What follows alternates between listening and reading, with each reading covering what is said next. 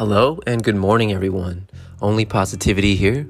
I have my coffee with me, ready to explore this new phase of life with you all. So, over the past few years, I have gained a whole new perspective on life, and I've realized that life is too short to not be enjoying yourself while doing great things. So, come along with me as I explore this new lens through fitness, photography, reading, traveling, cannabis, and much more.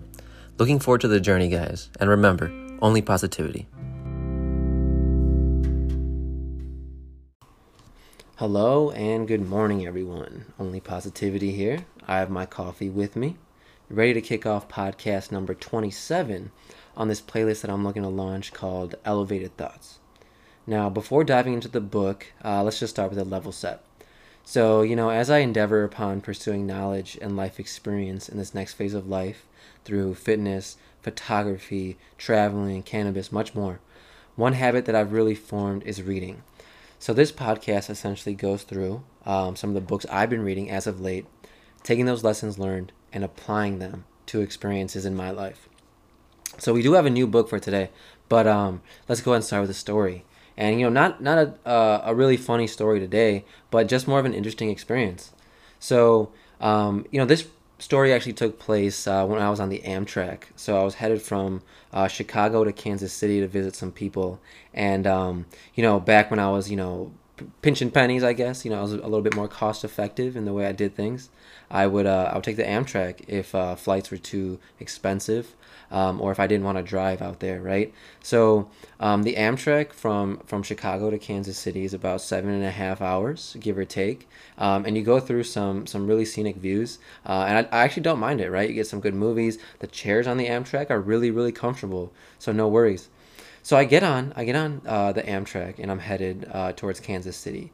And after a few stops, right, uh, this guy gets on, and it's always assigned seating on the Amtrak. So this guy gets on, uh, Middle Eastern guy, right? So I was in my early 20s at the time. This guy, I would say, was probably in his mid 40s. So, um, Middle Eastern guy, right? Little guy, um, has a beard, black, really jet black hair. Um, he sits down. He's like, "Hello, bro. How's it going?" Like one, of, you know, one of those type of guys. Um, if that paints a clear picture for you. So he's sitting next to me. Um, we're not talking. I'm watching a movie for the first few hours, you know. And so as nightfall hits, um, I, you know, the the bright screen of my laptop is is just hurting my eyes. So I close up my laptop put it in my backpack, and I'm just sitting listening to some music at this point. Um, apologies, my voice just cracked. So um, I'm sitting here listening to some music, and you know, naturally, me and this guy start striking up conversation. You know, I ask him my name, where I'm from, what I do for a living. You know, just some of my background. I, I, I like conversing with new people, so I was all about it. Um, he's telling me his story and things like that. And you know what I find out about him is that so he's a trucker, right? So what he what he did was he he's based out of Kansas City but he drove from Kansas City to Chicago to drop off a load, um, and then the company paid for him to take the Amtrak back. So I found out a little bit more about you know the rules and regulations regarding truckers. Um, I find out like he's got a log, right? It's a an automated log on his phone where um, he's only allowed to do 10 hour stretches max. So after 10 hours, um, the the system's gonna give him a notification like, hey man, like you're done for today. Like you got to stop, take some rest, pick up uh, tomorrow. So that was interesting. I didn't know that, right? Because you think you know truckers just take a break when they're tired, um, and there's probably a lot of danger with trucking. You know, being tired at the wheel, sitting down for ten hours straight um, is probably not so good for the human body. Um, but anyway, so it turns out um, this guy lives alone in Kansas City and with, with a roommate and um, actually um, no wife, no kids. Uh, he came from Istanbul, and he made his way through like Europe. Uh, went to Italy, went to Spain, France, England, um, before he came to the United States uh, which is really interesting, you know. And the guy just didn't have a, a good experience um, in Istanbul, right? I think um, there was something going on there. I don't remember the exact specifics, but he said he lived in a refugee camp for many years because of some tor- sort of internal conflict that was going on um, in the Middle East. And I was like, wow, You know, it was very eye opening very humbling. Um, because at the time, right, and I talk about this a lot in my podcast, you're thinking about your day to day, right? I'm thinking about my day to day and the problems I experience. And if you don't see too much else, it's you probably think your problems are the worst, right? And sometimes it's hard for us to pull ourselves back and think about, you know, where you fit in in the world. This guy's life was on the line at times, right? In this refugee camp, um, he said he saw, you know, uh, officers beating other uh, camp members and things like that, and it was a very tra- traumatizing experience for him. It seemed. Um, and flash forward, you know, he's a trucker in the United States, uh, living in Kansas City in like a two bedroom apartment, and he's he's happy, right? The guy was um, smiling the whole time I was talking to him, and uh, he was joking around, laughing. We got into religious conversations, right? He was uh, he was of the Islamic faith, um, and he was just telling me more about that, and we got into like some really deep discussions. Um, and even when I got there, he was like, uh, my ride was late, right? So he's like, "Hey man, are you sure you don't want to like you can come over? We can like have some dinner, um, anything like that." And I was like, "You know what? You're a nice guy. Um, you know, I could take that as like a creepy comment, I guess, but it seemed like he just, you know, was like, "Hey, man, this is a young guy. Uh, maybe he's hungry. Let me feed him." Things like that, and you know, I it was a genuinely memorable experience, and this happened like six, seven years ago, and I still remember it pre- pretty vividly today. So, you know, an, a couple of notes, right? Like you can always have a great experience if you just open yourself up to it, right? I could have not spoken to this guy um, for seven and a half hours, but we decided to have a touch point, um, and I found out a little bit more about him, which was really, really nice um, and a very humbling experience, um, given that he came from a, like a, a refugee camp, and you know I'm sitting in an affluent suburb in Chicago thinking my problems are the biggest, right? So not to say that I, I, I actually thought that, but right, you get in the weeds with your day to day and you think about those things. So, you know, just another story as to why I love traveling, why I love connecting with people, and why I'm doing like this podcast, right? Because it's just fun to to hear people's thoughts um, and their journeys as well. So, you know, that's that's the story uh, for today. Um, and uh, going back to the book, right? Coming back to the book. So we hopped off of the crime book by Big Idea Simply Explained. But you know, one thing I really did enjoy was uh, the way the authors put together the book. And it was like a snapshot of a lot of different points throughout crime history um, and criminals and the different types of criminals. And I really liked that. You know, that was a, a quick snippet. So I decided to go ahead and purchase another book in that series called The History Book, right? So last was a crime book, and today's a history book. Um, it goes through a lot of different eras, similar to crime, but um, I think history is very fascinating, right? Um, the book says that um, you know that we're talking about we're going to talk about the Paleolithic periods today, but there's definitely different eras and technology, climate, you know, politics that goes with the different eras, um, and they progress over time. But you know what we do see is a lot of similar themes, and you know, the themes I'm seeing with all the different eras, and we'll go through it, it seems like, you know, a leader comes to light um, through a lot of turmoil, right? Um, provide some prosperity, a brief moment of light uh, in a dark era. Um, but, you know, this person, he or she will govern for a short or a long time, but eventually some corruption, some revolution, greed, violence, inner turmoil, they all will affect a population until this bubble explodes and then it almost starts all over again, right? But the things that change are the technology. Um, population becomes more civilized and more um, intelligent. Uh, you know, further resources are available to them. So that's what changed the population. But um, a lot of similar traits are are present amongst eras and i thought that was the most interesting part of this book so you know today's topic we're going to jump right into it is um, human origins um, which was a which occurred about 200,000 years ago. And not to say we're talking about the first species, right? Um, that was millions and millions of years ago, but just the origins of humans themselves. So about 200,000 years ago to about 3,500 BCE. So um, the book will tell you that the earliest humans originated in Africa alongside chimpanzees and over time they they developed um, they developed their way of life through creation of tools languages you know beliefs social customs art all that stuff. But you know the first story the book will outline is called the first humans and it takes place from about 60,000 years ago through 45,000 years ago. So many many centuries ago. So um, the first point is that Homo sapiens evolved in Africa around 200,000 years ago. And obviously, we know since then they've expanded all across the world. But there's many reasons for that. So, like I said, we're not talking about the first humans or anything like that. Um, we're talking about the first Homo sapiens as well and their journey. Um, and obviously, we evolved from Homo sapiens. So, a lot of researchers believe that the earliest humans um, and their ability to adapt to different environments, especially coastal environments, really led to their spread, um, and specifically along the coasts of Asia. So, for hundreds of thousands of years, you know, you see human beings, Homo sapiens, being resilient and able to survive. Okay, we see signs of um, early colonization in Australia 45,000 years ago. So the ability to be resilient, like I was saying, is a common trait of Homo sapiens. So um, what's what's interesting around this time too, right, is like there were other types of species, other types of human-like species out there. It wasn't just Homo sapiens. You know, there was Neanderthals. Um, which was about 250,000 years prior to um, human beings or Homo sapiens. Um, there was a, another species that the book outlines called uh, Denis, Denisovans or Denisovans. I don't know how to pronounce it, but they were um, they started in Russia or what is common day Russia, and um, even in Southeast Asia, right? So Homo sapiens were not alone on this planet as as they originated.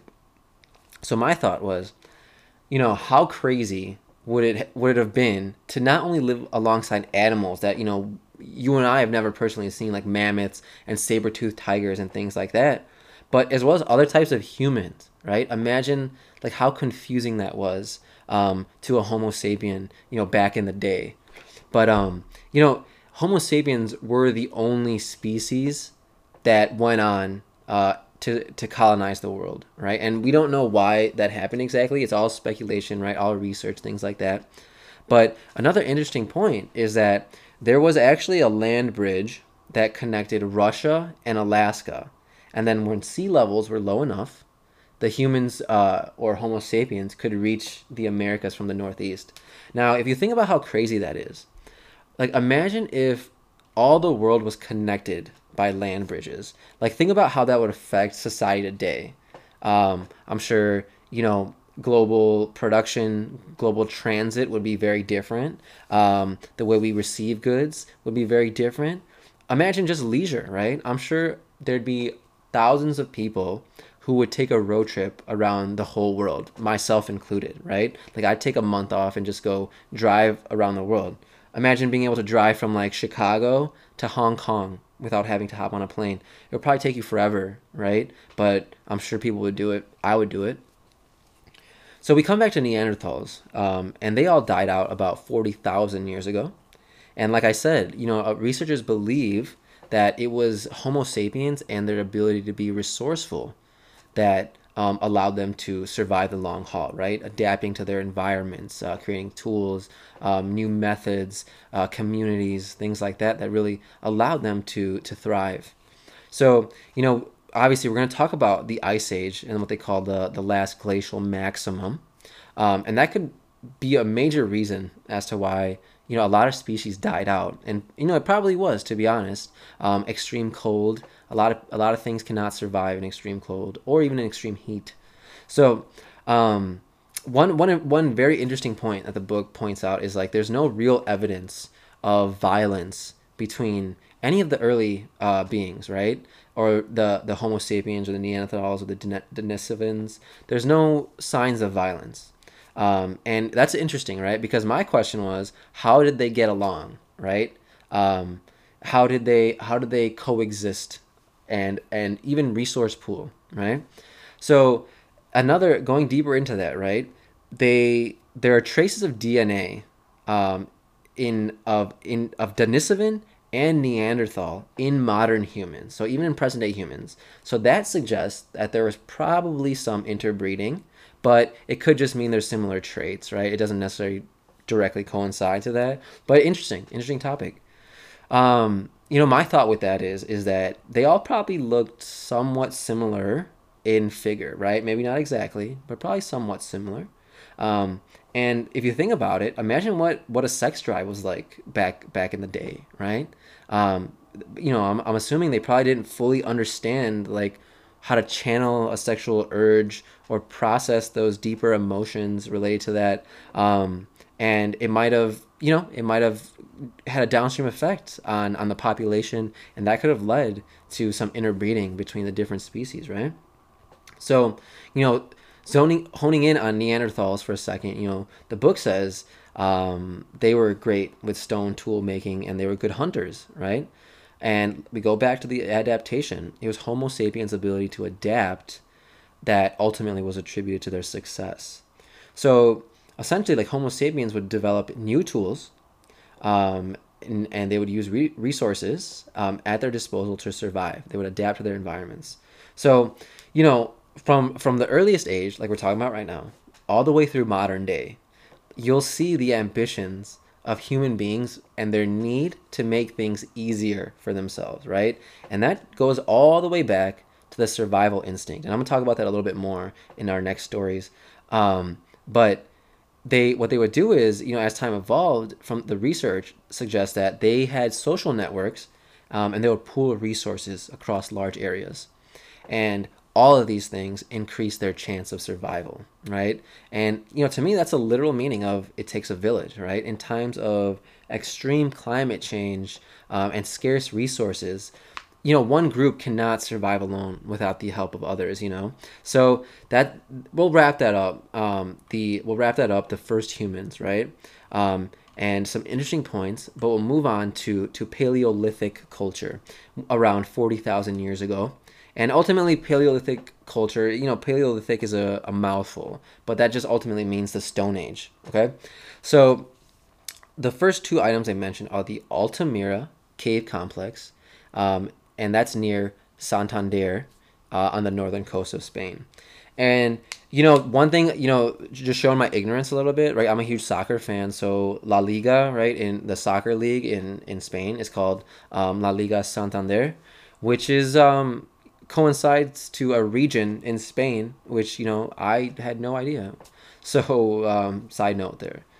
Anyway, so we're talking about the Altamira Cave Complex. So, uh, this cave complex is about a thousand feet, right? Um, and it, it really illustrates some good examples of the Stone Age, and that's what they call Paleolithic art, right? So, like cave art. So, the first cave, uh, you know, when it was discovered, people thought, you know, archaeologists thought it was fake, and it took um, it took a lot of years for that to be accepted as like an authentic painting or the original, right? Now, I don't know what techniques they could possibly use to authenticate a cave painting. Um, and I got to dive into that a little bit more. I got to do some research, but that's a different topic. Like, did they all like, you know, go stand up next to the painting and go, hmm, this seems real, or you know, hmm, this seems fake. I'm not sure. Like you know what I mean? I don't know what tools they could possibly use. I'm sure they have very sophisticated um, like rules and uh, equipment to to decipher these things. I just don't know them. So anyway, the book says that they were probably created about 22,000 years ago. Um, again, I would love to see how they estimate that time. I'm sure they estimate it by other artifacts that they found, um, and maybe like put together a storyline. But 22,000 years ago is a long time. None of us were around. Um, but anyway, let's talk about the cave paintings themselves. So there's like images of bison. Um, there's representations of other animals. Uh, and since they're painted on like unlevel rock in the caves, it's said that they give them like a three dimensional nature. And that's super trippy, right? And I wonder if they, when they painted those originally, would they have known that this was the purpose behind it? Like, we're going to create a 3D image that kind of looks like a bison as well. Um, and that goes to show some deeper cognitive ability, um, even for the earliest of humans. So, um, really interesting points there. Um, and, you know, we go to other countries, right? Cave art, Paleolithic art can be found in France as well. Um, it contains not only animals, but some handprints too. And archaeologists again they they differ on their opinions um, as to why people maybe created this art right? It could be they just like the aesthetics of the images and they appreciated it. Um, it could be a way of communicating hunting information. Um, and it could be linked to like the views of even the Paleolithic people. Um, you know, there's still hunting tribes all over the world who like worship animals and have these um, animistic beliefs with rituals associated to hunts, harvests. You know, um, believing in animals, nature, plants, and believing they all have spirits. You know, things like that today still exist. So I'm sure it was around back then too. Um, and you know, a lot of societies today they'll attempt to communicate with these spirits to like help them for a hunt or in times of need for harvest or rain, things like that, right? So like if you if you think about it, if we step back for a second and think about a society um, of Homo sapiens, the earliest Homo sapiens, whose whole entire population is riding um, on you know animal resources, right? Having animals around and hunting. They probably put great weight um, on these types of rituals, right? Let's say they prayed um, one day and the next day they they were able to find a mammoth and they were able to like bring down this mammoth and they were able to eat for weeks now that's some positive reinforcement for you, right? Like they're gonna do it again, um, and then keep doing it again, and they're gonna ultimately believe that if they do these sacrifices or if they do this prayer, the animals are gonna come, the hunting is gonna come easier. So, anyway, um, just my rhetoric on that a little bit, but um, it does seem like they might have some capacity to reason things through. So anyway, um, some other archaeologists believe that a lot of these caves uh, could have been used for burials because they found some skeletons and things in there. Um, so a lot of a lot of these skeletons were buried with uh, jewelry made from like shells um, and and cave you know remnants and things like that. And you know we saw these with uh, Egyptians too, right? In in pyramids, um, they would bury their valuable items with them to take in the afterlife. So you know we see some notion of an afterlife here, right? Um, they find spears made from like mammoth ivory, like their tusks, right? Um, and this special treatment during death could uh, su- suggest some sort of like hierarchy um, and like status distinctions amongst people, right? Like we have the hunters, the gatherers, the leader of the tribe, things like that. Um, you know, most of these artifacts are found in France and Spain, and that's what the book says. But you know, they, they could also be just marking their territory, right? Like they're they're painting in caves and they're like, hey, look, this is my area. Back off. Don't don't be coming in here. So, um, you know, if you think about the present day, right? Bring bring that forward uh, to modern day. Look at football teams, right? They use different symbols. Um, each state has its own symbol.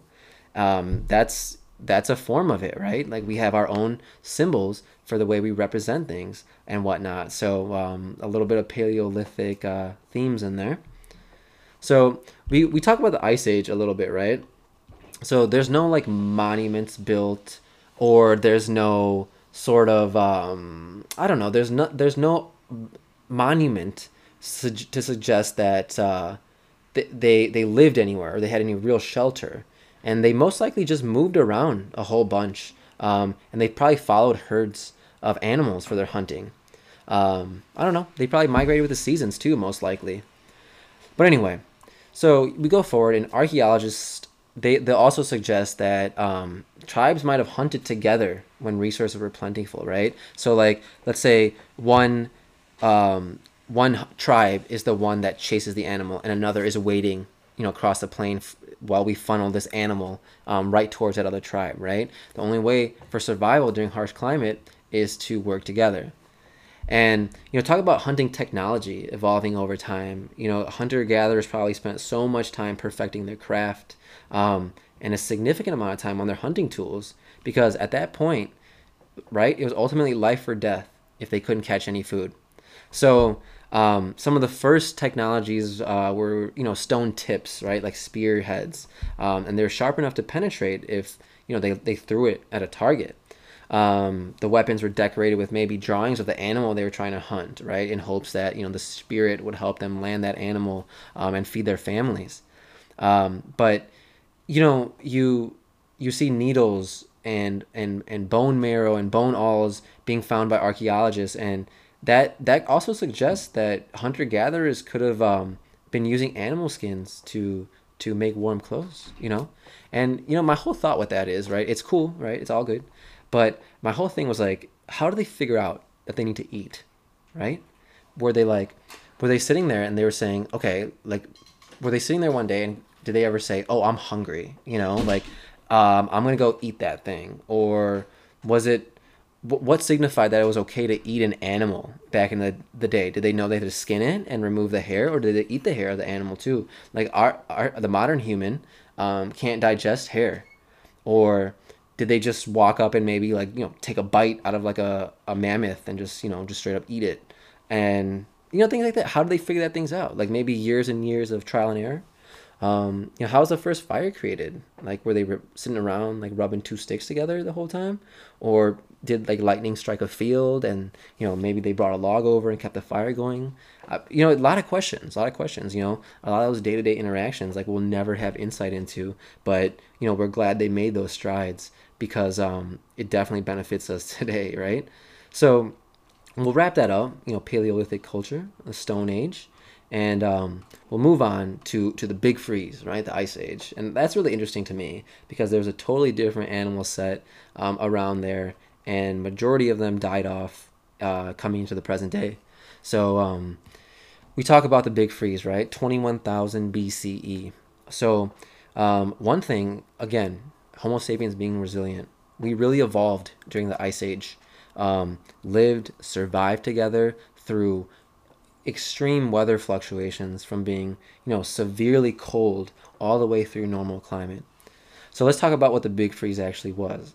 So the Big Freeze was a period of um, extreme cold, as we as you can tell by the name, um, and it's known as the last glacial maximum, which we talked about earlier. So you know, people living in these regions, they they they either died out or they retreated south, um, where it's warmer. A lot of animals died out. Um, a lot of seawater froze and sea levels dropped, you know, significantly.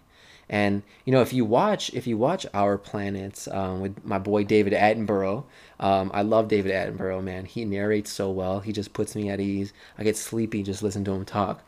But um, if you watch Our Planet or like a Planet Earth type documentary, like you're gonna you're gonna see that even in Arctic landscapes, the water is gonna melt during the summer, and that changes the landscape. Right, sea levels rise. Um, so coming back to the book, you know, there's a land bridge called the Continental Shelf. Um, Beringia, is, I think that's how you pronounce it.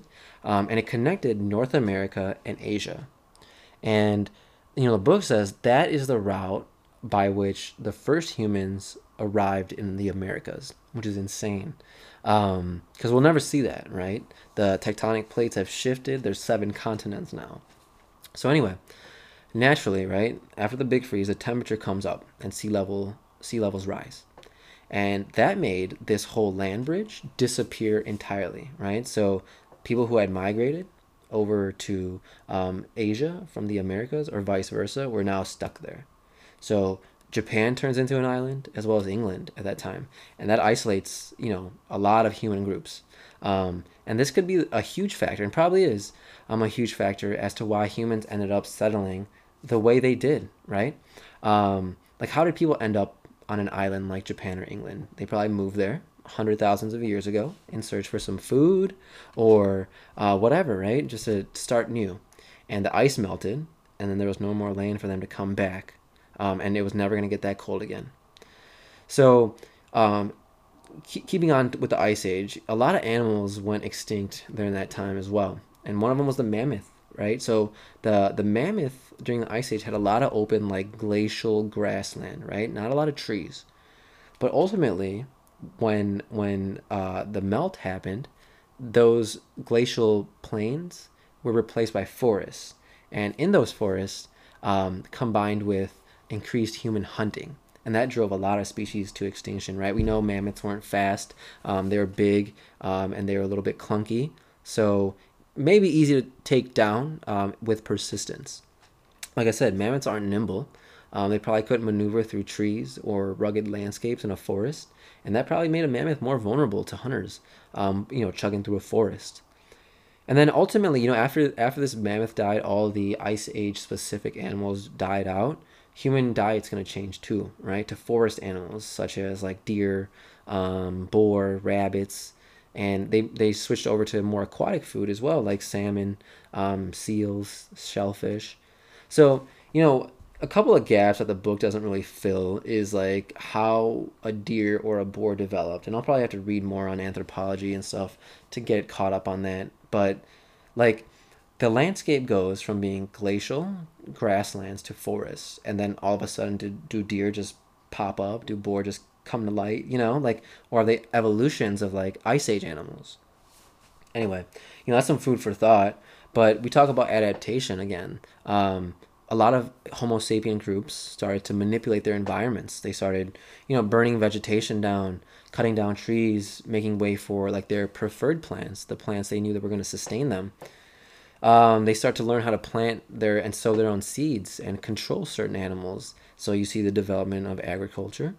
Um, you see early signs of modernization and um, the human need to have like continuity um, and obviously, right, like this behavior is going to have a, an impact on the environment. It goes from being open hunter gatherer to more of a controlled agricultural environment.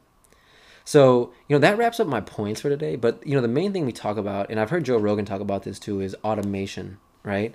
And, you know, we see automation, how people say, like, oh, that's going to get rid of our jobs and stuff like that. But automation's been going on for, for thousands of years. You know, people are um, finding leaner and meaner ways to do things like streamlining farming, streamlining technology, right?